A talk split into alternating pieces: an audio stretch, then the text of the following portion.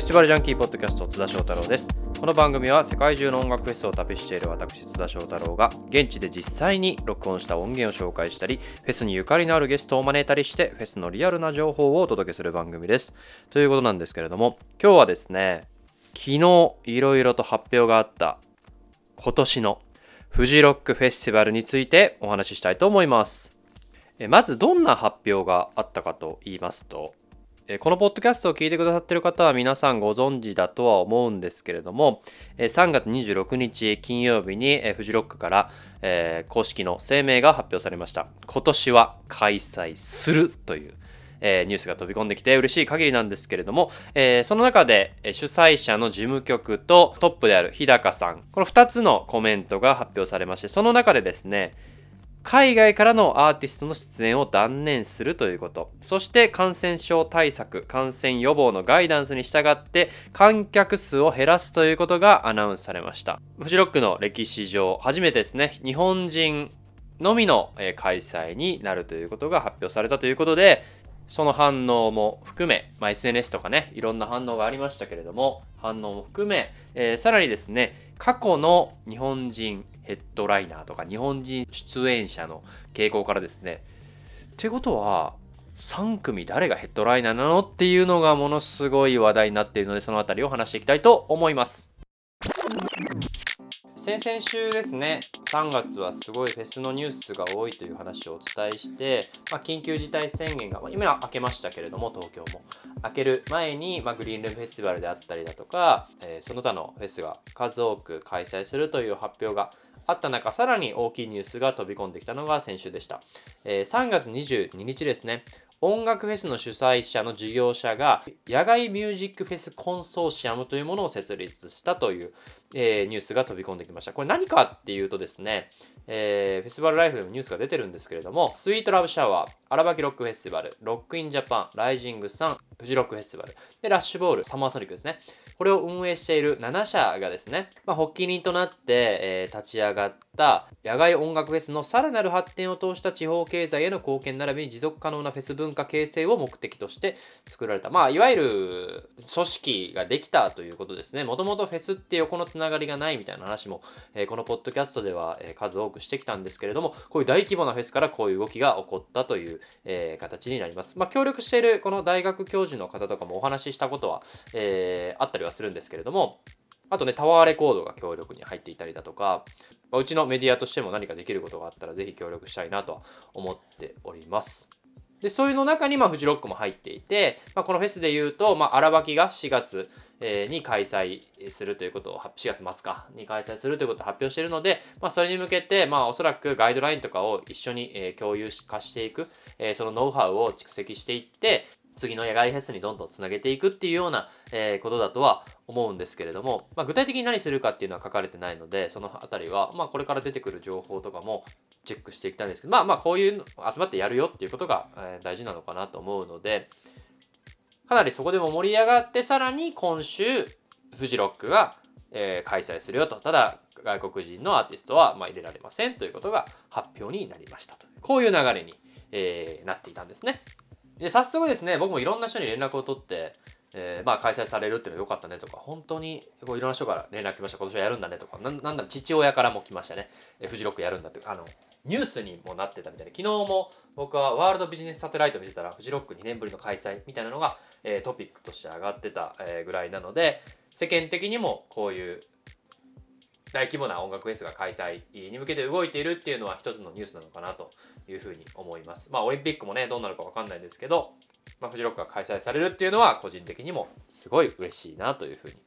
思っています。そんな中で発表されていろんな知り合いと連絡を取ってもう希望を言い合っていこうみたいな。今の段階だからこそできる予想予想というか願望みたいなのあると思うんですよ。毎年ね、えーと、フェスティバルライフではあのフジロックのラインナップ予想みたいなんですよ。他の海外フェスの傾向から今年はこういう人が出るんじゃないかとかその中でいつも日本人ヘッドライナーだったらこういう希望みたいなのを他のスタッフとかとも話していつも載せてたりもするのでその辺りも踏まえながら実際誰がヘッドライナーとかまあヘッドライナー以外にもどういうアーティストが出るのかっていうのを妄想していきたいと思います。これねいつも言うんですけど妄想するのは自由ですから何の情報も今入ってきてない。第1弾とかが発表されるとねあこんな傾向かとか分かったりですね。なんかこう情報がこうポロリみたいなのがあったりするじゃないですか。アーティストが言っちゃうみたいなね。何年か前の小沢健二さんが「M ステ」で言っちゃうみたいな。そういうのが入ってくる前だからこそ今できるこの妄想。僕もねいろんな人にメールしましたよ。メールしたんですけどまあ、このポッドキャストに関わりがある人はどう思ってるのかなっていうのとかも紹介していけたらなというふうに思います。まずはですね、じゃあ過去にどういったアーティストがフジロックに、えー、ヘッドライナーとして出演するしていたのかっていうのを振り返っていこうと思うんですけどそもそも日本人ヘッドライナーっていうと本当にもう数えるぐらいしか、えー、ヘッドライナーになっていなくてですねもう振り返ること21年前ですよもう2000年のでブランキー・ジェット・シティ。そしてミッシェルガン・エレファント。この2組が2000年に日本人ヘッドライナーとして出たんですね。これ以来ずっと20年ぐらい日本人ヘッドライナーはいなくって2020年についに去年ですね電気グルーブそして連名となってた今和の清志郎ロックンロールフォーエバーということでこの2組がヘッドライナーとしてラインナップされていたというのが去年ですね。ここはダブルヘッドライナーみたいな形だったと思うんですけど、テームインパラとストロークスが発表されていたので、まあ、ダブルヘッドライナーということで、電気グルーブ、今の清志郎。だからこの4組なわけです。まあ、清志郎さんに関しては、ここはスペシャルライブみたいな形になるので、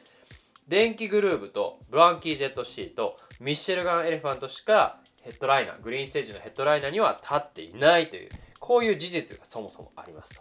ただですね、歴史を振り返っていくと、まあ、グリーンステージの鳥の前、前の前ぐらいですね。まあ、だから夕方ぐらい以降だとどういう人が出ていたかっていうのと、ホワイトステージの鳥だと誰が出ていったのかっていうのを振り返っていきたいと思います。もしかしたらこの過去を見ることによってヘッドライナーっていうのがわかるかもしれない。わかるというか妄想できると思うのでもちろんねそのまあ解雇主義だみたいなところありますけどまずは過去から振り返ってさらに今のトレンドとか最近の流れを踏まえてどのアーティストが出るのかなみたいな話もできたらなというふうに思います。今日はね本当ね妄想大会みたいになってるので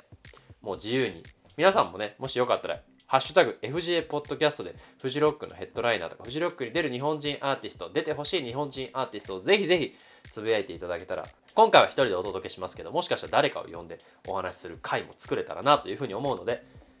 よろしくお願いします。えー、ということで、ヘッドライナー以外のアーティストを振り返っていこうと思うんですが、これ便利なものがありましてですね、実は、フェスティバルライフという僕が運営しているサイトにまとめています。で、この概要欄の方にも、その記事のえ URL を貼っておくので、それを見ながら聞いていただいてもいいですし、もうそういうのめんどくさいっていう方は、えー、Google でフジロックヘッドライナー、フジロック過去ヘッドライナーとか、フジロック過去ラインナップってやると、フェスティバルライフの記事がおそらくトップに上がってくるので、それクリックしていただくと、えー、20年以上分の、えー、ラインナップのポスターとともに、その年に何があったのかとかも一言、えー、書いてたりするので、ぜひチェックしていただけたらなと思います。今、検索してみます。フジロックヘッドライナーというふうに調べさせてもらうと、なんと、フェスティバルライフの記事が一番上に出てきますね。カタカナでフジロックヘッドライナーで、フジロックフェスティバル歴代ヘッドライナー、過去出演者、タイトルとしてはですね、フジロックフェスティバル、フジロック歴代ヘッドライナー過去ラインナップポスター、各年のトピックプレイリスト紹介という記事が出てきますと。で、2020年、去年のものからガーッと2000、年代を経て1997年までのポスター、えー、さらにヘッドライナー出演アーティストその年のトピックで実はですねプレイリストも作ってるんでこの年に出演したアーティストのプレイリストも作ってるのでぜひぜひそれを、えー、聞きながらえー、クリックして聞きながら楽しんでいただけたらなというふうに思います。で、振り返っていくとですね、まあ、2020年はですね、まあ、先ほど言ったように電気グループがヘッドライナーってことなんですけれども、えー、その他にも、じゃあ、この、去年はね、ステージ割が発表されなかったね、2列目、まあ、いわゆるその大きい文字で書かれてるのがヘッドライナーで、その下あたりにいる日本人のアーティストはどんなアーティストだったかっていうと、ナンバーガール、キングヌー、ロボ。まあね、ここはもう、ナンバーガールはね、去年、まあ、フジロックでの復活、その前の年にね、2019年にライニングさんでの復活、まあこれ雨で中止になったんですけど、まあ他にも京都音楽出たりとか、日比谷野音でライブやってみたいなことがあった上で、まあ満を持してフジロックにも出演するということが決まっていました。キングヌーもね、えー、フジロック、えー、に決まっていて、ロボ。もロボはもうザ・フジロックバンド的なとこがありますからね。まあこういったアーティストが2列目として上がってきてたという、えー、事実がありますと。で、2019年だと、えー、グリーンステージの夕方以降だとですね、話題になりましたよ。エルレガーデン。で、アジカン、スーパーフライ。えー、この辺りがですね、えー、日本人アーティストでメインステージに上がっていたと。まあもちろんヘッドライナーではないですけどね。で、他にもじゃホワイトステージのまあヘッドライナークラス、まあホワイトステージだとヘッドライナー見ますか。ヘッドライナーだと、えー、トム・ヨーク、デスキャブ、ジェームス・ブレイクだったのに日本人はいなかったというような形ですね。そしてじゃあ2018年、ケンドリック・ラマーと NERD の年ですよ。雨が降ったケンドリック・ラマーの年ね。えー、この年、えー、どういったアーティストが日本人でグリーンステージ出ていたかというとですね、この NERD の前にはサカナクションが出ていたりだとか、えー、あとはま夕方ぐらいですかね、えー、2日目にマキシマム・ザ・ホルモンがメインステージで出ていましたね。えー、ホワイトステージで言うと、えー、と1日目はヘッドライナーがポスト・マローンだった日本人じゃなくて2日目が、え、ブラフマンがヘッドライナーホワイトステージのまあ、フジロック知らない方のために言うと、グリーンステージっていうのがメインステージで、2番目に大きいのがホワイトステージ。まあ、ホワイトステージのヘッドライナーも今までかなり話題になるとか、えー、いうこともあります。例えば、そのザ・ミュージックが演奏したのが伝説的なライブがホワイトステージのトリだったりだとか、あとアウトキャストもホワイトステージのトリでやったこともありましたね。こういったようにホワイトステージのトリっていうのも一つポイントにはなってくるので、えー、まあ振り返っていきたいと。で、2018年がそんな形で、2017年、17年どんな年だったかっていうと、ヘッドライナーはゴリラズ、エイフェックス・ツイン、ビョークですね。あこの年も覚えてますね。AX ツインがね、なんかいろんな映像でちょっと奇抜な映像だったんですけど、えー、この年のじゃあ日本人アーティスト、どんなアーティストがいたかなっていう風に振り返っていくと、えー、初日、えー、ゴリラズ、ザ・ XX の前に RADWIMPS が、えー、ラインナップされてましたね。で、次の、えー、土曜日にはコーネリアスが ABEX ツインの前にラインナップされていたりだとか、あとは、えー、最終日はビョーク、ロードの前に YUKIだね。聞いたよ、ワゴンやったよ、ワゴンを。懐かしいですね。じゃあ、どんどん行きましょうか。この年日本人で話題だったのは、やっぱりホワイトステージの鳥ではなかったんですけど、鳥前の小沢健二ですね。ここもパンパンだったな LCD の前だったんですよね。で小沢健二さんがさっきも言いましたけど、M ステでちょっとポロリを、えー、いたしまして、広く出るよっていう発言があって、ホワイトステージにラインナップされて、さらにこれピラミッドガーデンとかにも出たんですよ。そらパンパンなるって。ね自由なんでね小沢健二という人はね、えー、まあそういうことが、えー、ありましたね。じゃあ2016年これどんどんどんどんいきますね。これ全部やっていくとキリが、えー、ないので。どんどんいきたいと思います。2016年はですね、グリーンステージで出た、えー、アーティストの中で言うと、まあ、全部はピックアップできないんですけど、マン・ウィザー・ミッションとか、ケン・横山あたりが、えー、まあ、ヘッドライナーではなく、その前、前の前ぐらいで出ているという状況がありますね。で、ホワイトステージはこの年は、ディスクロージャー、スクエア・プッシャー、バトルズなので、なんかね、すごいいいですよね。このラインナップもね。今振り返るともうご飯3杯いけるな、これだけで。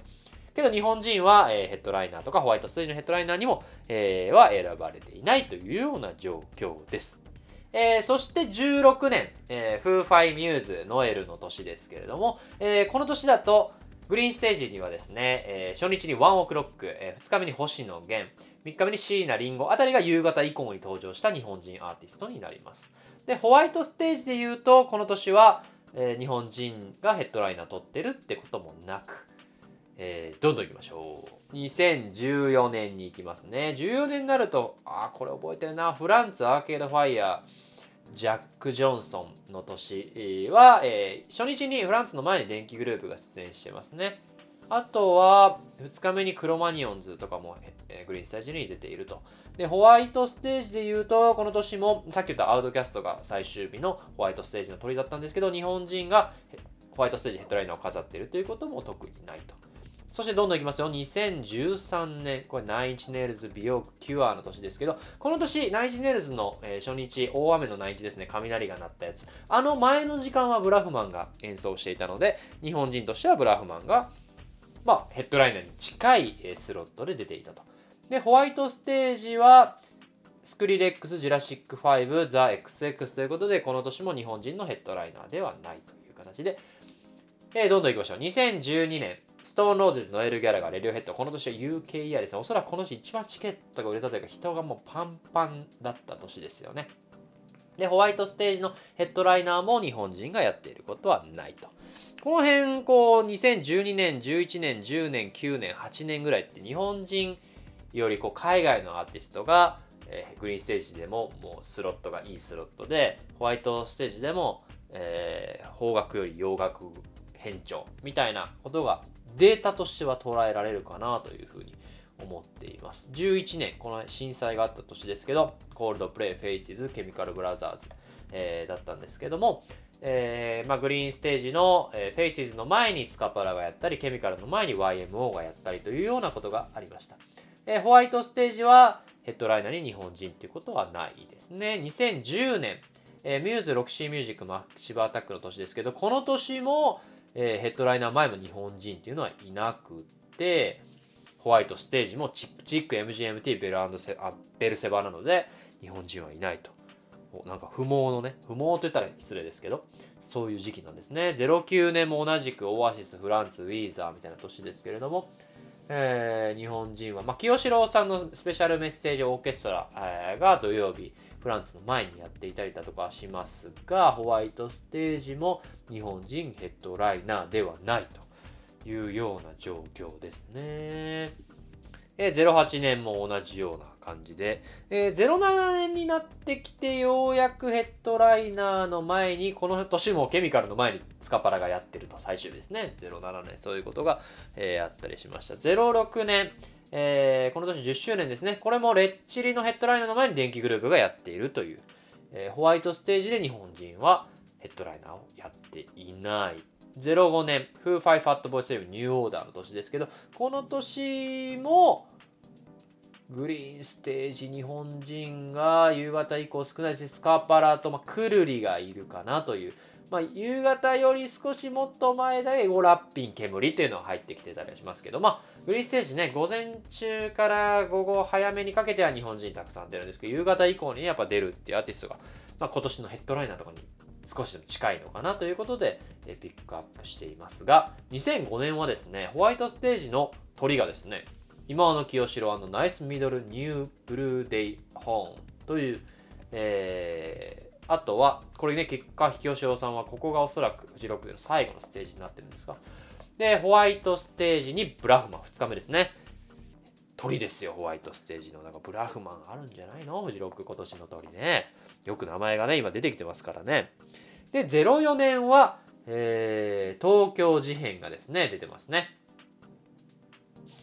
あとスーパーカーとかね。この年も清志郎さん出たり、まあ、ゆら亭もね、この年出てたりはしますね。2003年、アンダーワールド、美容区、エルビス・キス、この辺から僕は行ってないんでね。ホワイトステージもヘッドライナーを日本人が取ってることがないと。2002年、2001年もね、同じような傾向なんですよ。そしてさっき言っていた2000年、ここがブランキーとミッシェルがダブルヘッドライナーというね、伝説的な年ですけれども、こういったこともあるんじゃなかろうかと思ってますよ。で、99年、98年、97年になってくると、えー、まあこの辺はこうなんか DVD で見たりだとかいろんな情報で見たりしてる人もいるかもしれませんが99年とかだとね、えー、メインステージグリーンステージで3つ目のスロットルに、えー、ハイスタンダードが入っていたりだとかえー、98年ですね。これは豊洲で行われたんですけど、今の清志郎が入っていたり、あと布袋さんもね、入っていますね。で、伝説の第1回に関しては、レッドホットチリペッパーズ、レイジ、その前にイエローモンキーが入ってるんですよね。その前にフーファイですからね。ラインナップの大きさ、文字の大きさで言うと。そしてハイローズあたりも、えー、名前があるので、こういった形でフジロック20年の歴史の中で日本人が、えーまあ、もちろん、えー、いろんなステージあるのでもっとたくさんのアーティストが出てるんですけどグリーンステージとかホワイトステージのトリという視点で言うとこういった先ほど挙げたようなアーティストが上がっていてもちろんこの中から選ばれる可能性が高いんじゃないかとフジロックのね歴史を見てみると、まあ、今年は特別な年になるっていうのもありますけどそういった意味でも、まあ、さっき挙げた中だとやっぱり名前が多く上がったのは電気グルーブ。ブラフマン。この2つが名前が多く上がったような気がします。で電気グループに関しては、えー、去年ヘッドライナーを務めるということだったのでおそらく3組中1組は電気グループじゃないかなというふうに思います。なんか大きなねえ、変更がない限り、まあ、スケジュールが入るとかもねこんな状況なのでないと思うので1組はまあ電気グループだろうじゃああと2組日本人のヘッドライナー誰なのかヘッドライナーの前に誰が出るのかみたいなことを妄想していきますね。長くなってんな今日も。よく喋りますね、えー、そしてですね、えー、僕今手元にえー、誰が出たらいいかなみたいな妄想で書き連ねているわけですよ。もちろん、えー、サマーソニックの過去のヘッドライナーであったりだとか、ロッキンジャパンのヘッドライナー、ライジングサンのヘッドライナー的なアーティストっていうのを眺めながら考えたりだとか、昨今の事情みたいなのもね、えー、少し踏まえて書き出してみましたが、その前ですね、僕の試験を発表する前に、いろんな人に連絡取ったんですよ。誰出てほしいですかっていうのを。撮ったんですけど、その中でじゃあ、ポッドキャストにこれまで出ていただいた方の意見を少し紹介すると、えー、準レギュラーというかね、もういつも出てくださる奥浜レイラさんに、えーまあ、早速ですね、メールというかね、フジロックですよ、みたいな。フジロック発表されましたよ、みたいなことを言ったら、もういっぱい来ましたよ。えー、誰だろうって来てますけど、日本在住に限られてるということで、ああ、これもうね、僕も一緒ですよ。一番出てほしい人。一番上に書いてな。山下達郎。いや、もうマジでお願いしたいな。ライジングさんとかね、騎士団万博には出演してるんですけども、まあ、フジロックにはまだ出演してないということで、まあ、山下達郎さんが出たら、これはもう、なんていうかですね、その、達郎山、達郎山下って言った あの、に関してはですね、まあもちろん海外の若い子の間でそのシティポップが流行ってるとか、その音源が高値で取引されてるとかっていうこともありますけど、今の、えー、僕が関わるようなそのフェスティバルライフで関わってくれる、まあ、アルバイトの大学生とか若い子に聞いても山下達郎ってすごいやっぱ聞かれてて、僕も毎週ラジオ聞いてますし、えー、なんていうか現在進行形のアーティスト、えー、さらにフジロックには出たことないけど、こう、今年というね、特別な年ということで、ゃないでしょうか山下達郎さんどうですか？わかるよ、エレーラさん。あとね、書いてくださってるの。これヘッドライナーって意味じゃないと思いますけど、細野晴臣さんとか、もののあわれとか、オットフットワークスあたりも見たいな、みたいなことを書いてますね。そして書いてますよ。しがらみがないのなら、宇多田ヒカルが見たい。わかるわかるよ。しがらみがないのならって書いてますけど、そのあるのかどうかね、我々は何も知らないですけれども、いいんじゃない？宇多田ヒカル。ね、それこそね、達郎さんと一緒で現在進行形ですからね、エヴァンゲリオンのね、歌、ものすごい Spotify でも聴かれてますし、フェスはね、出てないんじゃないですかあの、僕も毎年フェスティバルライフのヘッドライナー予想、よく宇多田ヒカルって書くんですよ。で、みんなスタッフにないですよって言われるんで。今年あるよ。いやー、だから宇多田ヒカル with フレンド的な感じで出てほしいな。作品一緒にね、やってるパンピーさんとかね、パンピー、おぶくろさんとか、この辺りはね、やっぱフジロック的アーティストでもありますから、こう、フジロックいいよっていうのを言っていただいて、えー、宇多田さんをこう、グッと引っ張ってくる。多いですよ。SNS 見てても宇多田ヒカル出てほしいっていうのはすげえ多い。文脈とか全くないですけどね、フジロック系の文脈はゼロだけど、けど出てくれたらこれは山下達郎、宇多田ヒカル、電気グループこれすごくない？これは。こうなったら確かにすごい、さすが奥浜レーラ。ね、ちょうどなんか 2, 2組ヘッドライナーみたいな形で何も注文してないのにあの言ってくるあたりがねさすがですね、えー、そんな岡山レイラさんと。このヘッドライナー以外にもどんなアーティスト出るかってお話ししたいですよね。雑談みたいなねやりたいなと思います。で次次ですね。去年僕がですねフジロック延期っていう発表になる前に2021年のフジロックをあえて語ろうじゃないかみたいな企画で出てくださったのがえー、この番組によく登場してくださる元 FM802DJ の竹内拓也さんにもメールしましたよ。連絡してね、竹内さん元気ですか？みたいな。まあ、全然別件で連絡してない、その流れで、竹内さん、フジロック誰出ると思います？みたいな。こうポッドキャストで僕話そうと思うんですけど、一組選んでよみたいなこと言う。一組と言ってないな。選んでよって言ったら、来ましたよ、竹内拓也が。スーパーカー。いや、そら見たいよ、スーパーカー。大好きよ、スーパーカーね。それこそスーパーカーに影響を受けたアーティストとかバンドマンみたいなのって最近またよく聞くようになったしで最後チャットモンチがねちょっとスーパーカーのサウンドに寄っていったりみたいなことも僕的にはちょっと感じてるのでもう多大な影響をね与えてるアーティストなんですけどスーパーカー。え何これ復活ってこと？うーんまあスーパーカーはねメンバーは全員もちろんいらっしゃいますしその仲の良さとかもねいろいろ言われてたりしますけどあるのか？あるんすか？みたいな感じですよね。まあスーパーか。僕もなんかこう夏とかに聞きたくなるじゃないですか？クリームソーダとかね。他にもポッドキャストよく出てくれる方とまたたまたま別で連絡してくれたのは大学教授の永井先生フェスゼミっていう、え企画とかやった時に出てくれてる永井先生にも聞いたらやっぱ永井さんとか面白いですよ松任谷由実じゃねえかってねああねロッキンにね出たりもしてましたし最近活動もね割と積極的でこの間テレビ見てたらキングヌーの常田さんと対談しましたよ。まあそういう若いアーティストの交流みたいなのもあるのであるんじゃない？ブリザード聞きたいな。ね。あの曲聴くとねもう脱線しちゃいますけど「俺の家の話」ってあの工藤館の終わってしまったドラマのことが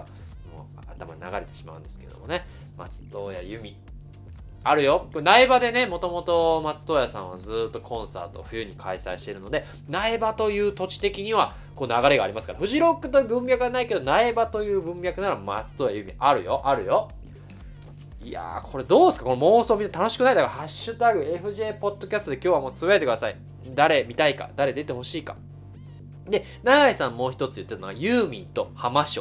まあ、永井さんはね、少しこう年齢も上で第1回フジロックと経験している世代でもあるので、えー、こうレジェンド的なのが出てくれたら嬉しいんじゃないかってことで、浜章ユーミンあげてましたよ。あとなんかサザンとかもあるんじゃないみたいな話もしてましたね。まあ、この辺りのね、レジェンドを誰引っ張ってくるのかっていうのはまあ気になるところではあるけど、少しこう、ロッキンジャパン的な流れじゃないっていうのもあるので、フジロックがこの辺りをどうチョイスするのかっていうのは、見ものですね。もちろん別にこう今言ってるアーティストが選ばれるわけではないんで、完全なる妄想ですけど。まあ、といったところで、えー、いろんな方の意見も踏まえながら、僕、このまだ話してないアーティストであるんじゃないっていうのを、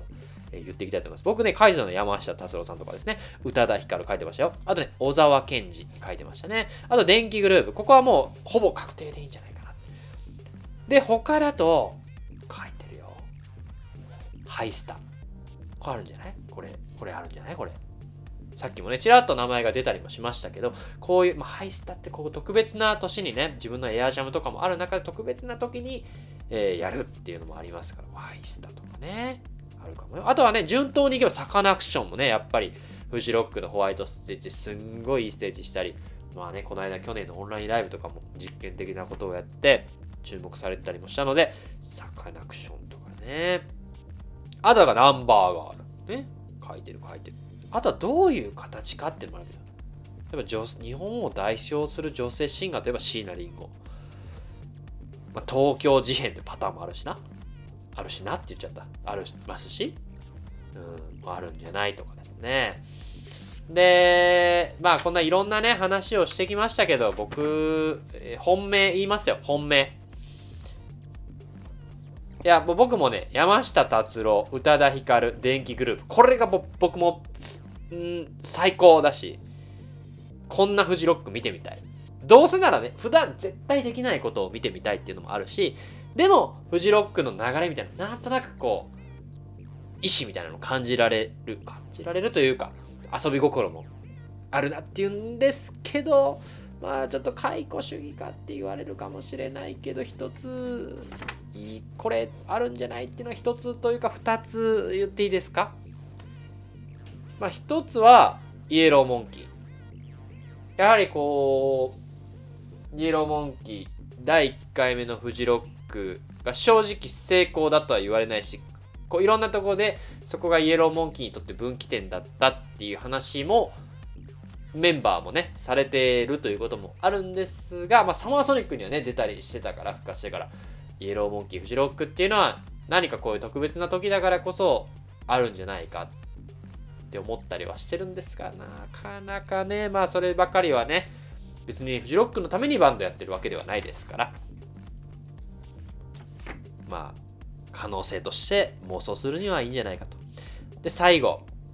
これね、願望を含めだけど、なんとなくこれ直感的に感じてるんですよ。いいっすか？ブランキー・ジェット・シティ。